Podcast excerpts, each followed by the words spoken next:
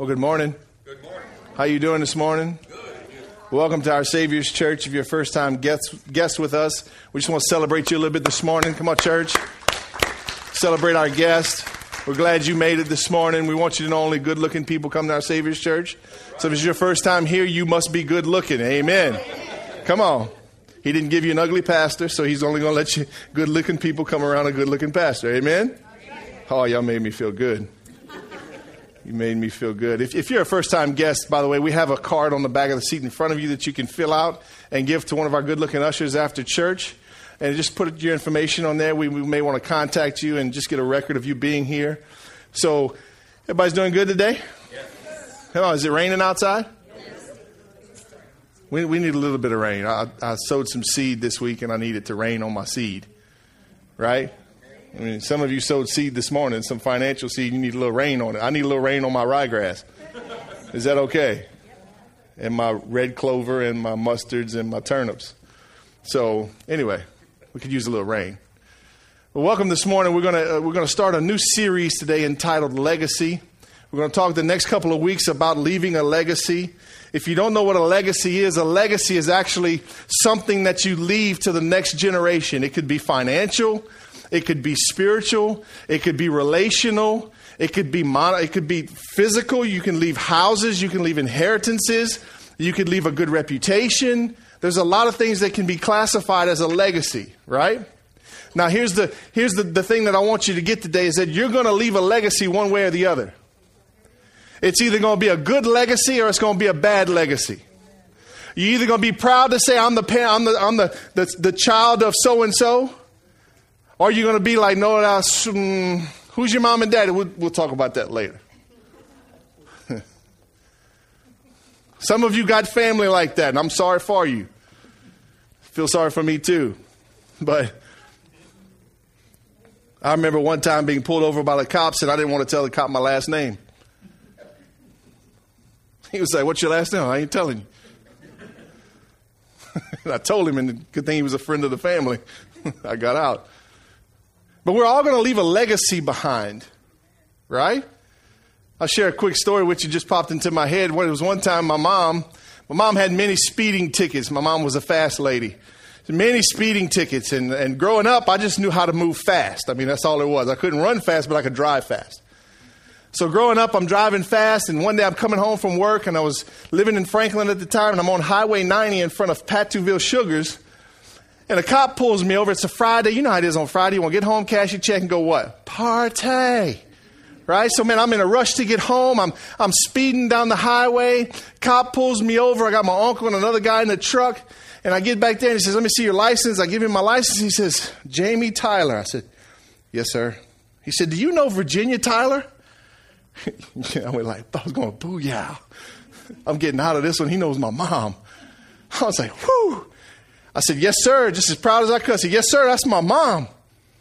And he didn't say anything. And I went, Man, I got to stir this back up. I mean, you know how you start thinking. It's like, so, so, officer, how do you know my mom? He said, Well, I don't know her personally, but I just wrote her up about an hour ago. my mom left a legacy, and I've paid for it for generations. But we're going to leave a legacy. And today I want to talk to you about living beyond yourself. Just think about that for a moment. I just want you right now just to let go of this past week, okay? It's done. The week's gone, okay? Some of you may have fought till you got in the parking lot at church. Let that go. I'm not exempt. That happens to me from time to time. Just let that go. Today, I want you to start thinking about living beyond yourself.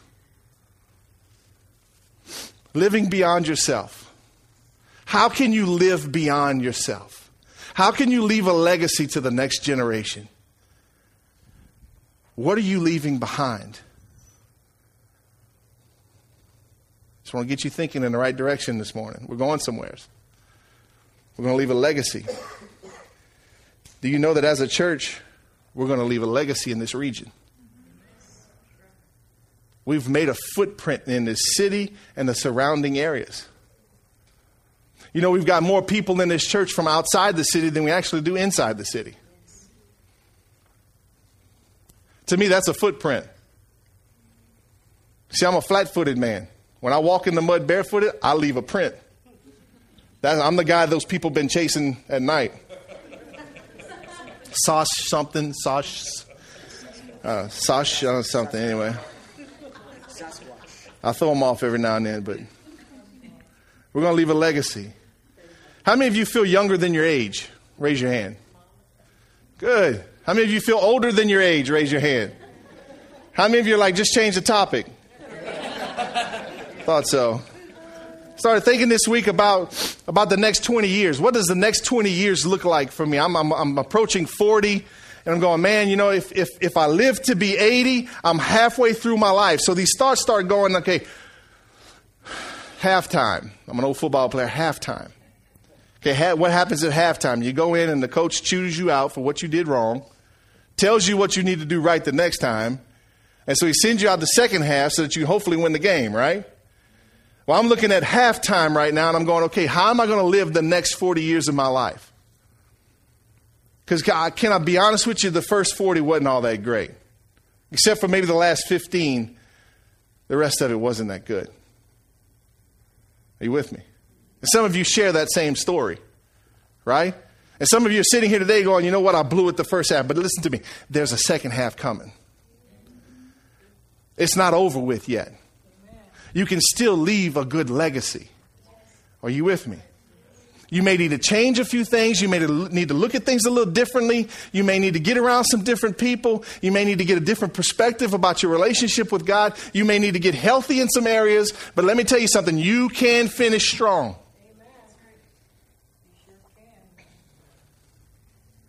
Started thinking about the next generation. You know, what, is, what has God got in store for us as a church?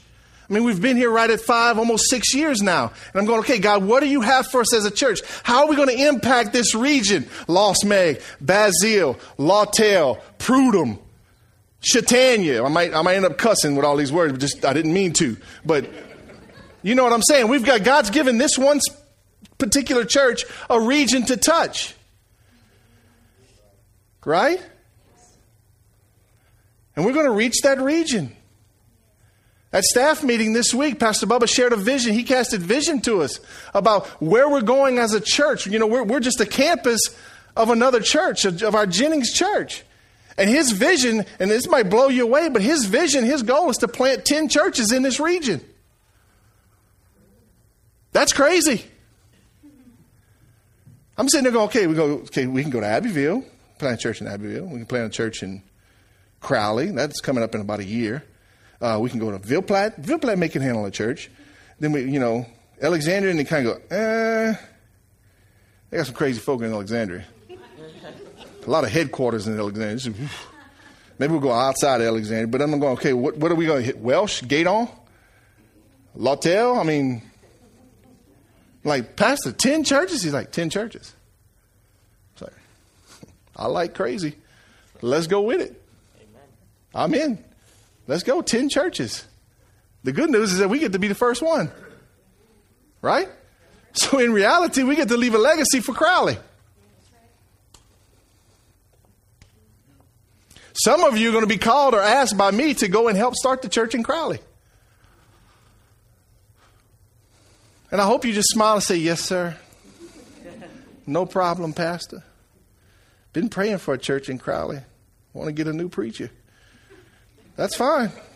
I'm good with that. Huh. But we're going to hand this church to the next generation. I'm sitting here going, okay, who's going to be the pastor when I'm gone? Is it going to be one of my sons or daughters?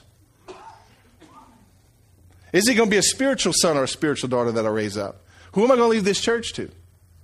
Are you with me? Who's going to run sound and media? Who's going to, who's going to lead worship? 20 years from now? Who's going to do this? Who's going to do that? So I'm thinking about all these things. The next generation, a legacy. Who am I leaving this to? What's going to happen next? Am I leaving it well? You see, if you don't ever ask those questions, then you just presume or assume, and you know what the. Anyway, you know what assume means. You either assume that you're doing a good job, but if you don't ever stop and just get real with yourself and say, you know what, am I really leaving a good legacy?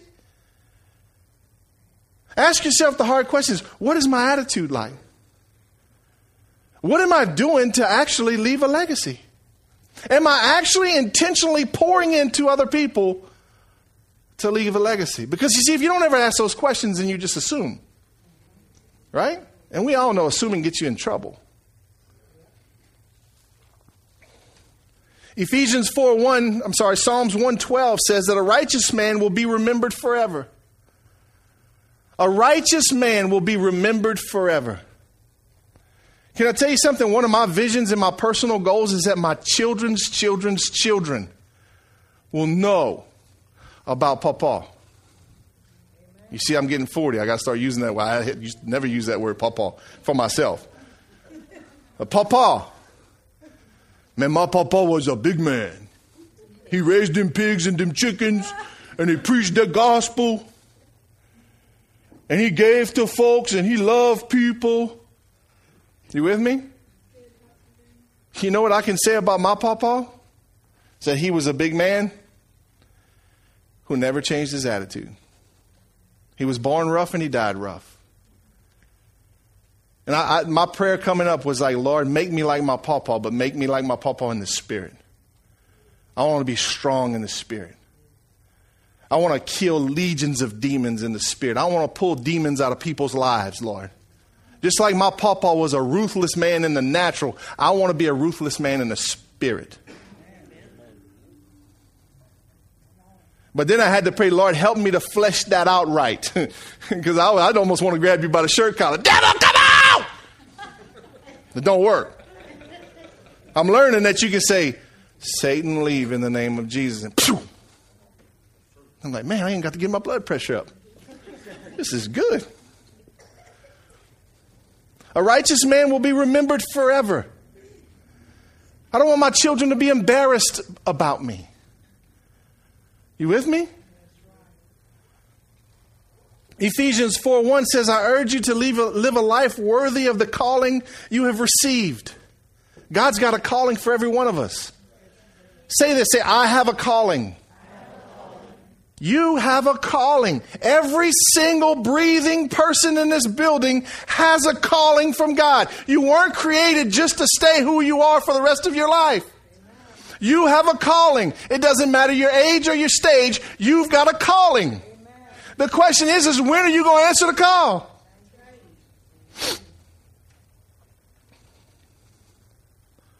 Some people say, well, I'm waiting on God. God's going to know I'm waiting on you. I'm waiting on you just to step out the boat, Peter. You keep saying, Lord, ask me to come, ask me to come. But when are you going to step out the boat? I urge you to live a life worthy of the calling you have received. Man, what has God called you to do? Who has He called you to be? Who are the people that He's called you to reach? Can I tell you something? And this sounds funny, but I'm passionately in love with men. There, confession. I came out the closet. I love men. When I think about the church, when I pray for this church, I see you men when I pray. I don't see your wives, I see you. Because I know if you get right and you get on fire and you serve Jesus right, then the rest of the family is going to line up. I look at these young boys like Dorian and I go, man, that's the next generation.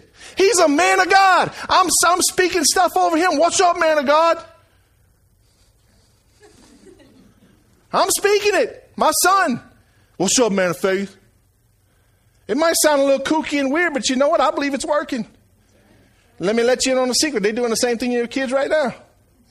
We're in the brainwashing business.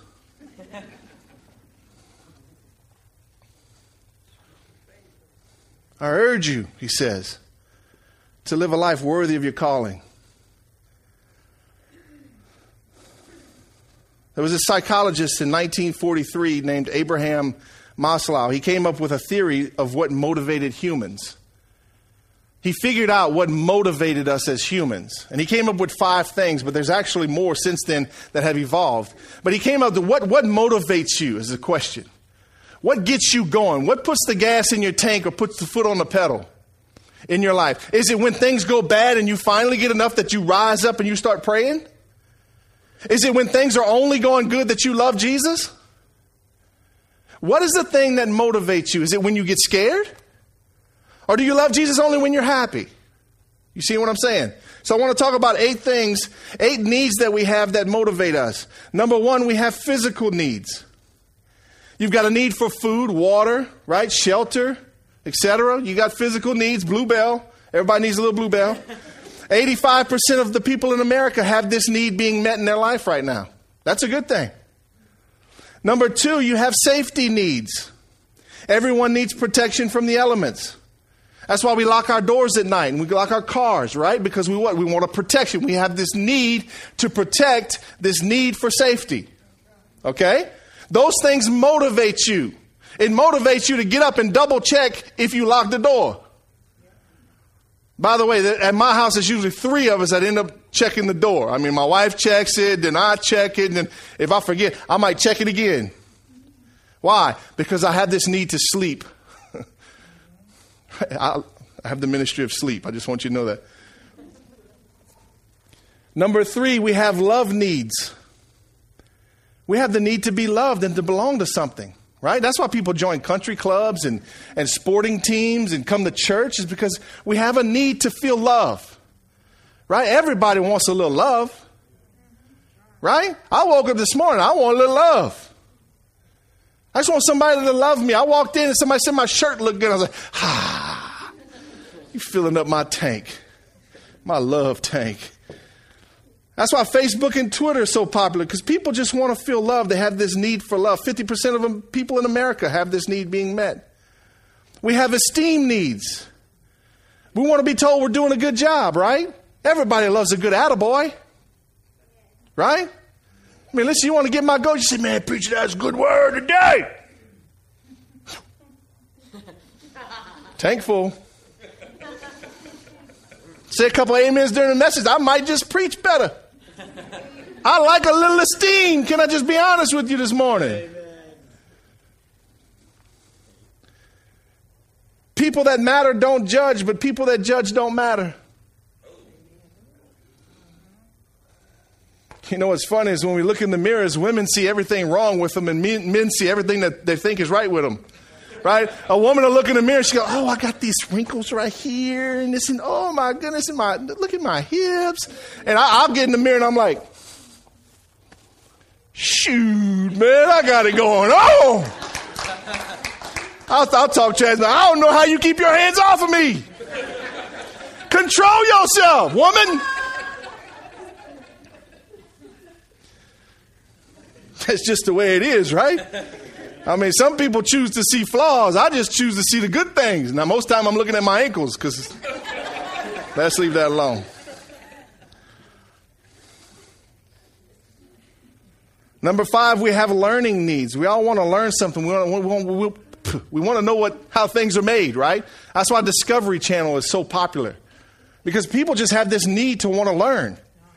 How's that made? What's this like? What's going to happen there? Who she said that about? What she? You know what I'm talking about. then we have these artistic needs. I don't know if I have that one.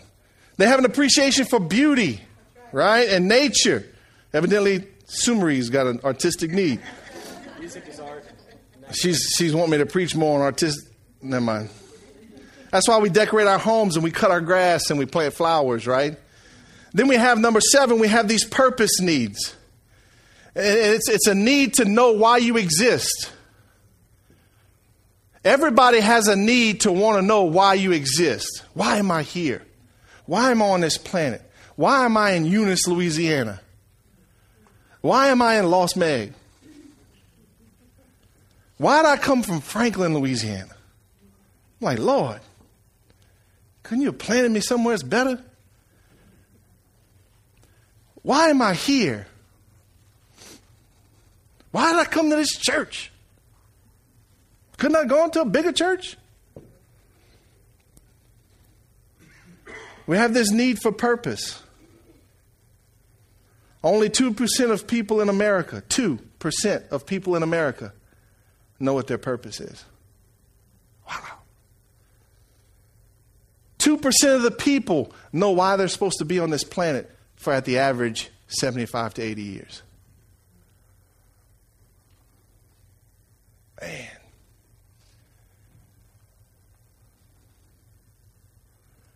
Why did you give your life to Christ?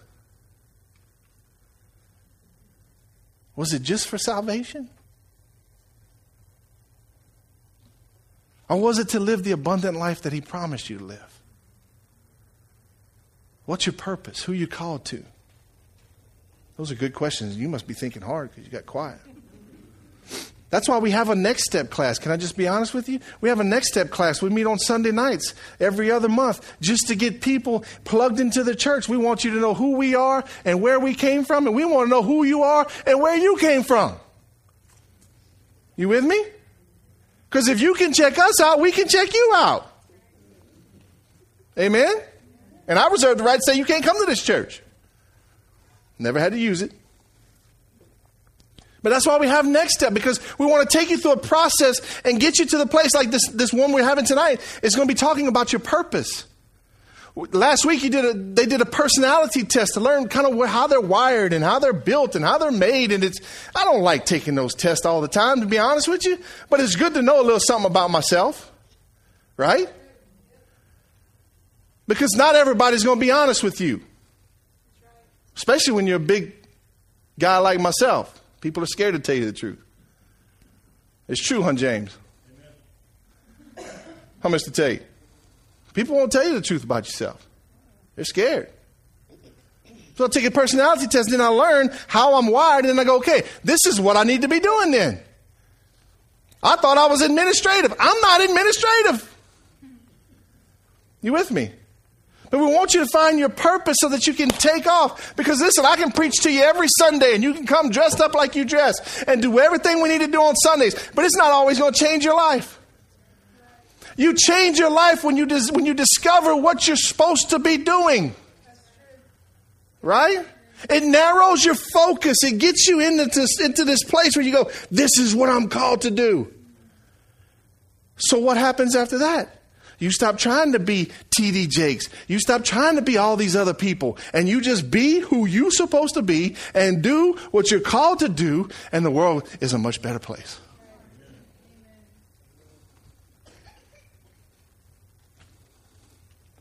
Purpose is a big thing. You got to know what you're made to do.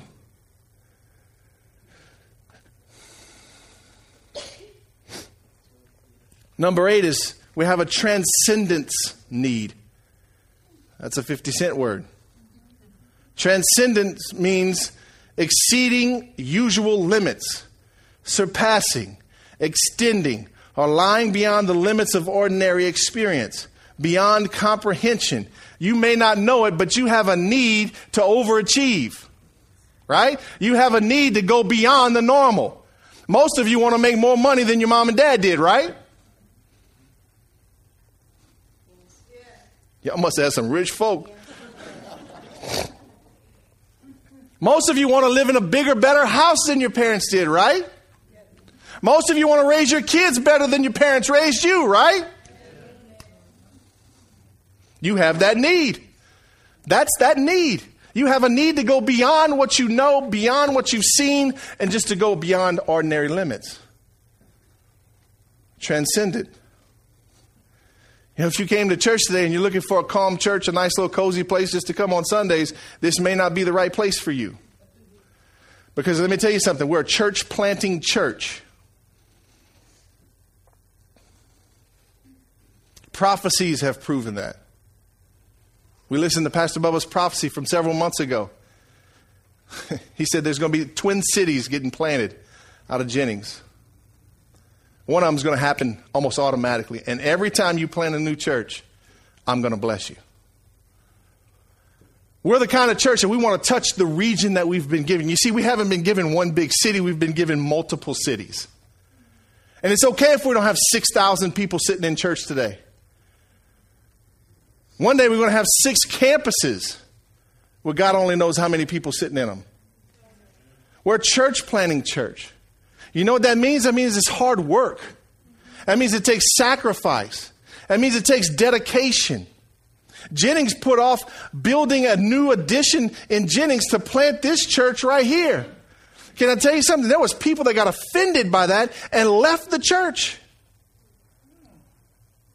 Oh yeah. Because this church was planted. And here's the crazy thing if, if we'd have never planted this church, Jennings would never be what it is today. This campus is a blessing to Jennings now. We did a few things wrong. We went and bought a building before we had people. Okay, chalk that up. Mistake. Don't do that again. It's good to have the people and the tithe before you go buy the building. We chalk it up as faith. We just had a lot of faith. We're never stupid. We just have a lot of faith. But can I tell you, after about three years, this church now is financially doing great. And we're a blessing. So when Crowley comes, that means God's going to bless us all a little bit more so that we can give more and it's just going to get better and better and better. You seeing what's going on? God wants us to live beyond ourselves. He's telling me this morning tell the people, get past your problems.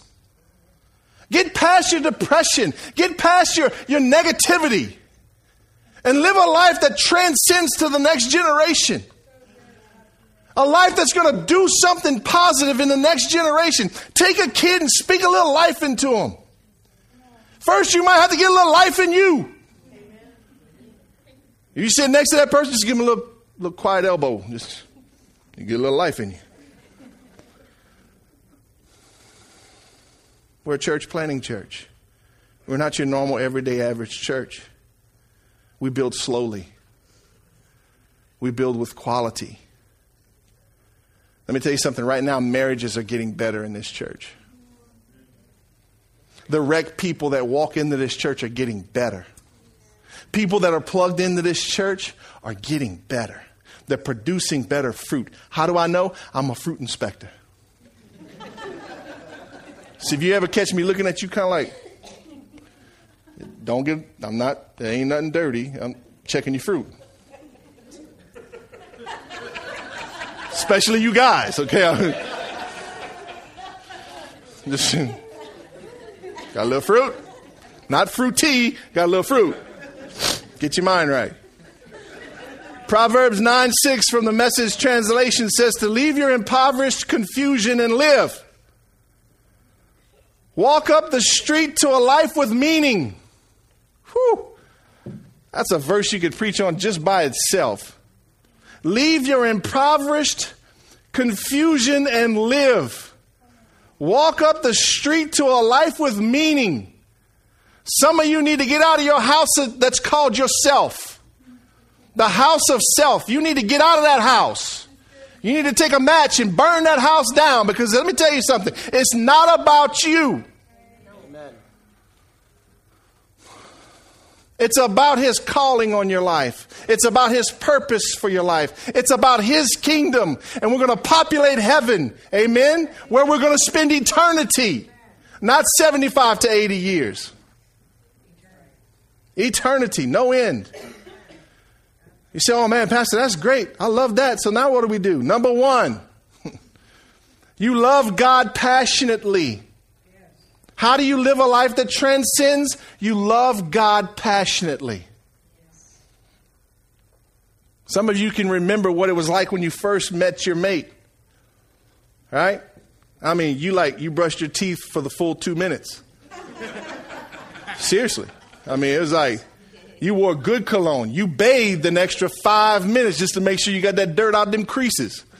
Right? I mean, you did what you had to do. You might have even got your clothes ironed, for heaven's sake. Bust out a new pair of tennis shoes or something. Right? You may have even washed the car.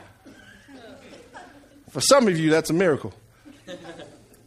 But when you, you met your mate, man, you were passionate. And listen, some of you, when you met Jesus, you were the same way.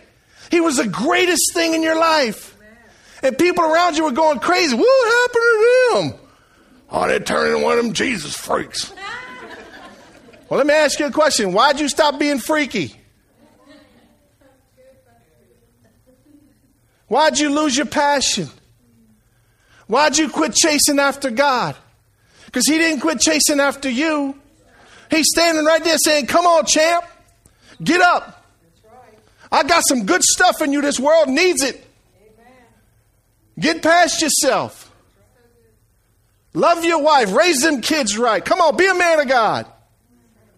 That's what He's called us to do. He's waiting on us. We're not waiting on Him. You getting something yet? I want to make a difference. I want to be a difference maker. To be a difference maker, I can't do it by myself. I got to have the power of the Holy Spirit in me. Are you hearing me? I got to have something stronger than me in me. I got to have a relationship with a loving, breathing, living God. A relationship, the kind you talk every day, the kind you look forward to, the kind you can't wait to get next to. Because you can't do it by yourself. You're not that strong. The Apostle Paul used this argument to win the lost in, in, Acts chapter 17. It says, For one man, from one man, he made every nation of men, that they should inhabit the whole earth. And he determined the time set for them and the exact places where they should live. For God did this so that men would seek him and perhaps reach out for him and find him, though he is not far away from each one of us. For in him we live and move and have our being. All of your purpose, all of your potential, all of your calling is found in Christ. How, what does that mean, Pastor? What does it mean? Found in Christ. I read that in the scriptures. I don't know what that means. It's found in your relationship daily with Christ. You want to know what to do tomorrow? Sit down and talk to Christ. It's simple. We don't have to make it complicated. The closer I am to Jesus, the more of my calling I fulfill. The more of my purpose I accomplish. Are you with me?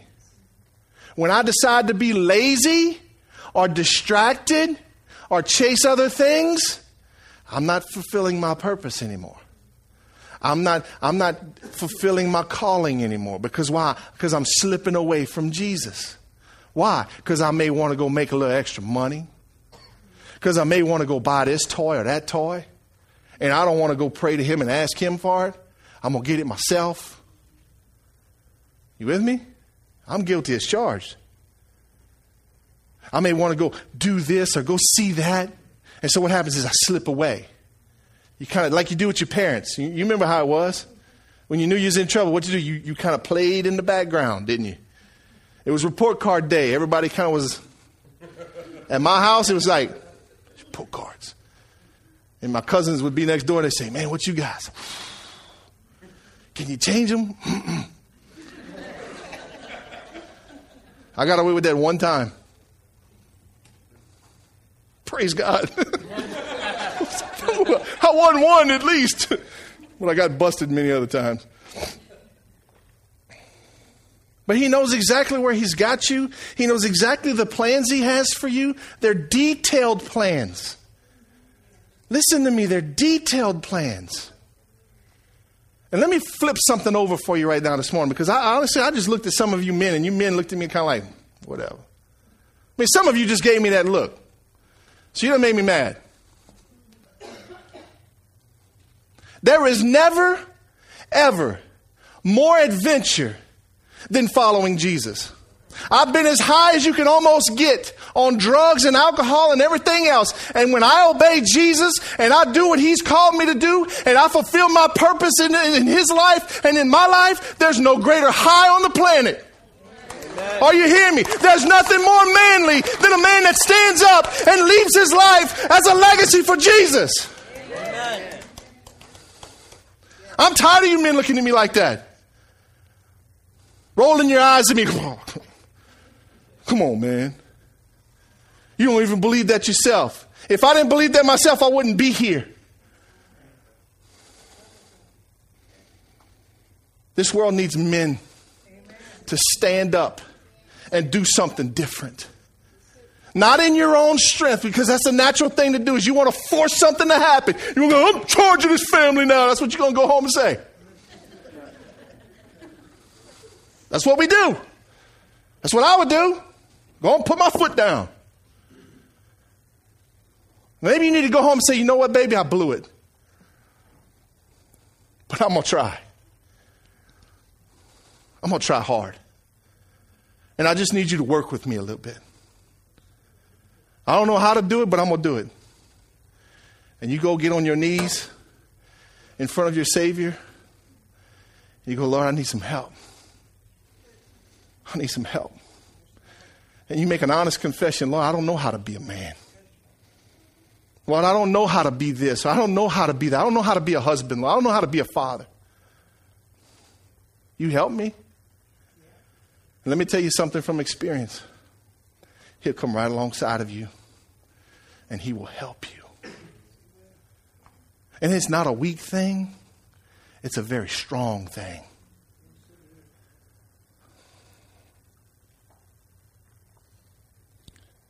It's a very strong thing. It's a man thing. One of Jesus' first disciples was a man's man.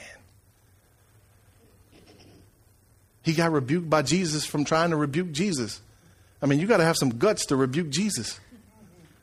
He cut a dude's ear off after he'd been with Jesus for a while.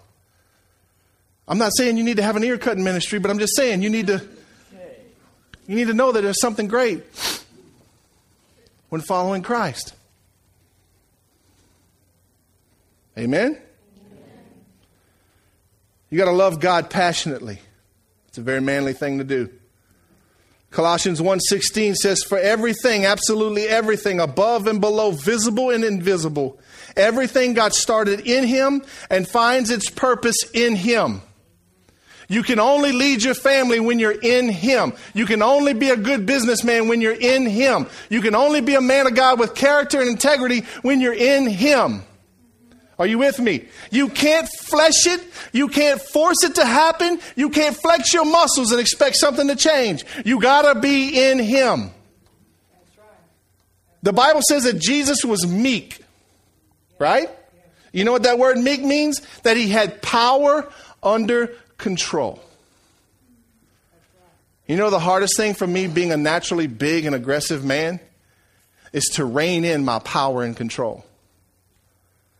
You with me? I've, listen, I've had teenage boys live with me from time to time, and I've, I've skull dragged them out the house. You know what that means? I'll grab them by their collar and drag them out the house and throw them against a fence, trying to make them change. Didn't work. Didn't work. It's found in him.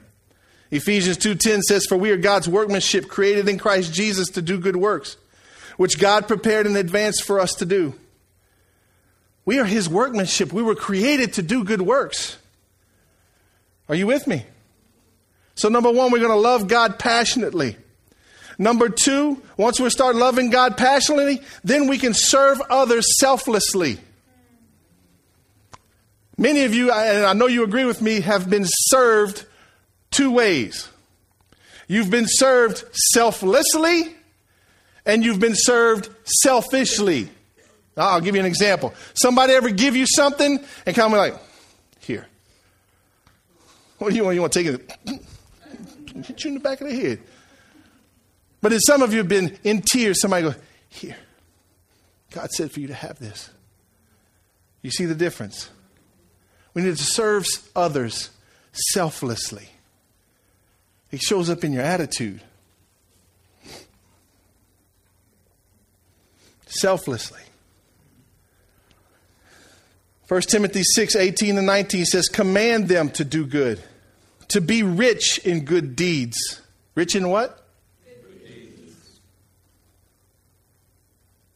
Rich in good deeds. And to be generous and willing to share. He's telling Timothy, he says, Command them to do good. he didn't say suggest that they do good. He said, command them to do good and to be rich in good deeds and to be generous and willing to share. In this way, they will lay up treasures for themselves as a firm foundation for the coming age. In other words, they're going to lay up treasures in heaven so that they may take hold of the life that is truly life. Psalms 112 says this that they share freely and give generously to those in need. Their good deeds will be remembered forever. So we've learned two things today about forever. A righteous man will be remembered forever, and a giving person will be remembered forever. Their deeds will be remembered forever. Are you storing up treasures? Are you doing good deeds with a good attitude? But let me tell you something not every good deed is a good deed. Not every good deed counts in your account in heaven. Because every good deed is supposed to be backed up with some good news. Come on. It's easy to walk up to somebody and say, Here, you need a 20? But it's a little bit more difficult to walk up and say, Here, God told me to give you this 20. And He just said this that He loves you. And that He knows what you're going through. So, here you go. Which one's easier to do? Right? I know a lot of good people. I've got relatives that are good. They'll do anything for you. Doesn't mean they're going to heaven. It doesn't mean they're storing up treasures in heaven. Right? Good, good news always follows good deeds. Should have wrote that down. John 6 27 says, Do not work for food that spoils, but for food that endures to eternal life. Mark 8 35 says, If you try to keep your life for yourself, you will lose it. In other words, if you're selfish, you're going to lose your life. Selfish equals negative. Selfless equals positive. Are you with me?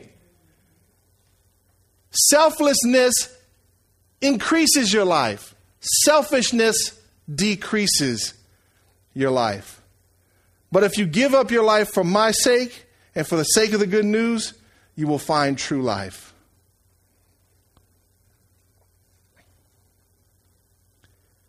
Number three, live life intentionally. Be intentional. Wake up in the morning with some intentions, some good intentions. Get yourself some good vibrations, whatever that song says. Get some good intentions. Get up in the morning and say, Lord, what can I do for you today? I want to serve somebody. Set me up. Because let me tell you something, he's in the setting up business. He'll run people into you, he'll smack their car against yours just so you can witness to him. I ain't lying. He will set you up. You're on this planet for a purpose. Fulfill that purpose until he takes you to another place. Be intentional. Leave a legacy. Don't be scared. Don't be worried about what your friends are going to say. Don't worry if you're going to lack. You see, that's what I've been going through lately. Is some fear of lack. I'll just be honest with you. Sold my company. I was to be. I was on my way to being a millionaire. One day I was going to be a millionaire. It was my goal. It was my dream. I worked hard for it. But I had this burden inside. I had this desire I couldn't get rid of to pastor, to preach, to see people's lives change because that was greater than any amount of money I could ever make. And so now I sold my company. And I'm sitting there going, okay, God, what does this mean? These are my questions. I'm just letting you into my mind. It's a scary place. Okay? Just proceed with caution. But in my mind, I go, man, I'm, I'm going to have to take a vow of poverty? Am, I going to have to sell my place, my dream place? I mean, Lord, Am I going to have to drive a car again? I can't keep my truck. These are thoughts. And so there's a fear of lack. And that was, that was an issue in making the decision to sell the business. Because pride says you can keep running the business and run the church. And the Lord said, Nope, you're going to serve one or the other, bruh. I guess so. As my kids would say, you got told. Don't let fear get in the way. Dear goodness, hang your reputation on the line for a change. Do something exciting. Since I decided to follow Christ and live out my purpose, I've walked through places I've never thought I would walk. I've helped people go through things that I never thought I was could ever walk through with a person. I've been times where I've seen marriages restored. I've seen times when I've seen a man confess that he did something horrible to one of his kids. And he just wanted to do the right thing. And I walked with him to his wife when he confessed that to his wife. And then we went to the, to the detectives and he turned himself in. I sat back that day and I was like, God, what are you doing? He said, I'm showing you how I can restore people. I'm showing you, son. This is what I'm making you hungry for. I didn't wake up that morning and think, hmm, I'm going to help somebody confess today. I just said, God, what do you want me to do? Amen? What's He calling you to do? How are you going to leave a legacy in the area that He wants you to leave a legacy? Because you're going to leave one or the other. It's either going to be a good one or it's going to be a bad one. I want to close with this verse. Acts chapter 13, verse 36, it says, For when David had served God's purposes in his own generation, he fell asleep. When did he fall asleep? When he served God's purpose in his generation, he fell asleep. I think of Billy Graham, one of my heroes. I remember being a little religious boy in the Baptist church I grew up in, listening to Billy Graham preach, and I just gave my life to Christ, and I was like, I'm giving it again. Because he was so passionate, he was so genuine. I go, man, you know what? I want to be a Billy Graham. I want to serve my generation. And then when I'm done, I just want to fall asleep. I don't want God to have to come and remove me or extract me out because I'm making things a wreck. Right?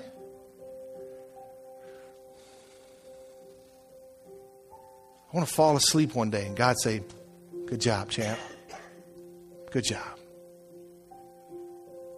It's kind of like when you played football and you came off the field and you coach saw you working your tail off and doing what you had to do and using everything that he taught you to do. And you come off the field and it's, good job, champ.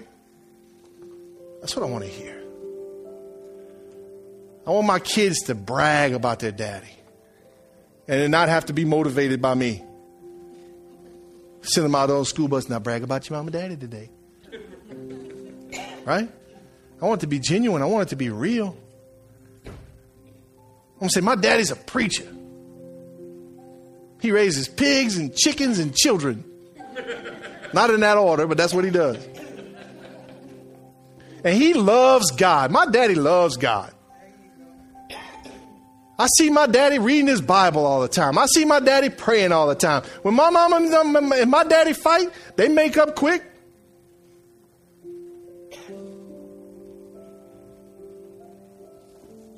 Come on. Go to Exodus. I want to leave a legacy to those right there. You know who's going to run the next church? You know who the next generation is? Is those right there. In all of their innocence, in all of their purity, in all of their honesty, they're going to carry on the gospel. They're going to lead the lost to Christ. And then one day they're going to leave a legacy. Amen? Man, I just want to do a good job. Right? I just want to do the best I can. I want to honor them. And that pulls at your heart. I promise you, I didn't set that up. I don't even know why they're in here. But I'm, I'm going to tell somebody, whoever did it, you did a good job.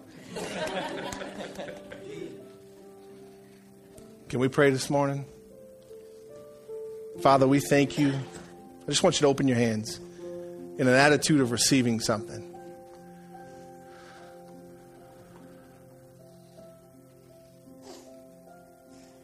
Lord, help us to be passionate about you. It's sad that I even got to pray to help us be passionate about you, but Lord, I know that you will. Lord, I pray for this church we'll be passionate people, Father. People that love you. We don't care about what other people think. We don't care about our reputations. We don't care about situations and what, what's going to happen, Lord. We just love you passionately, Father. And we serve others selflessly. And Father, we give all of ourselves, not just little areas, not just this little thing that we do. Yeah, God's a part of my life. Lord, I pray that we can say, God is my life. He's not just a part of my life, He is my life. I'm a sold out believer. And Lord, I pray that we pass on passion and selflessness to the next generation, Lord. And Father, we live in this atmosphere of, of just desperation, Lord, where we just desperately need more of you. We need more of your strength, more of your power, more of your presence, more of your goodness, more of your resources to pass on, Lord. Father, I pray that we'll pass the baton well. No fumbles, no drops. And Lord, for the men in this church, I just say, rise up. Lord, I'm confident that you've made me a man of God. I'm confident that you're making other men men of God. Lord, I say, continue to work, Lord. To the men, I say, rise up. Rise up not in your own strength, but rise up in the strength of the Lord. Rise up in the power of the Holy Spirit, where you take charge with a smile on your face. You run your family with grace and mercy and passion and with forgiveness, not with rules and regulations and strong hands and frowns and loud voices. But you run and raise your children with grace and with mercy, with meekness, with power under control. Rise up, man of God. Rise up. I love you and I thank you, Lord, for today. Thank you for this word and all that you've given us. In Jesus' name. Amen. Amen. Can we give the Lord a big hand clap this morning?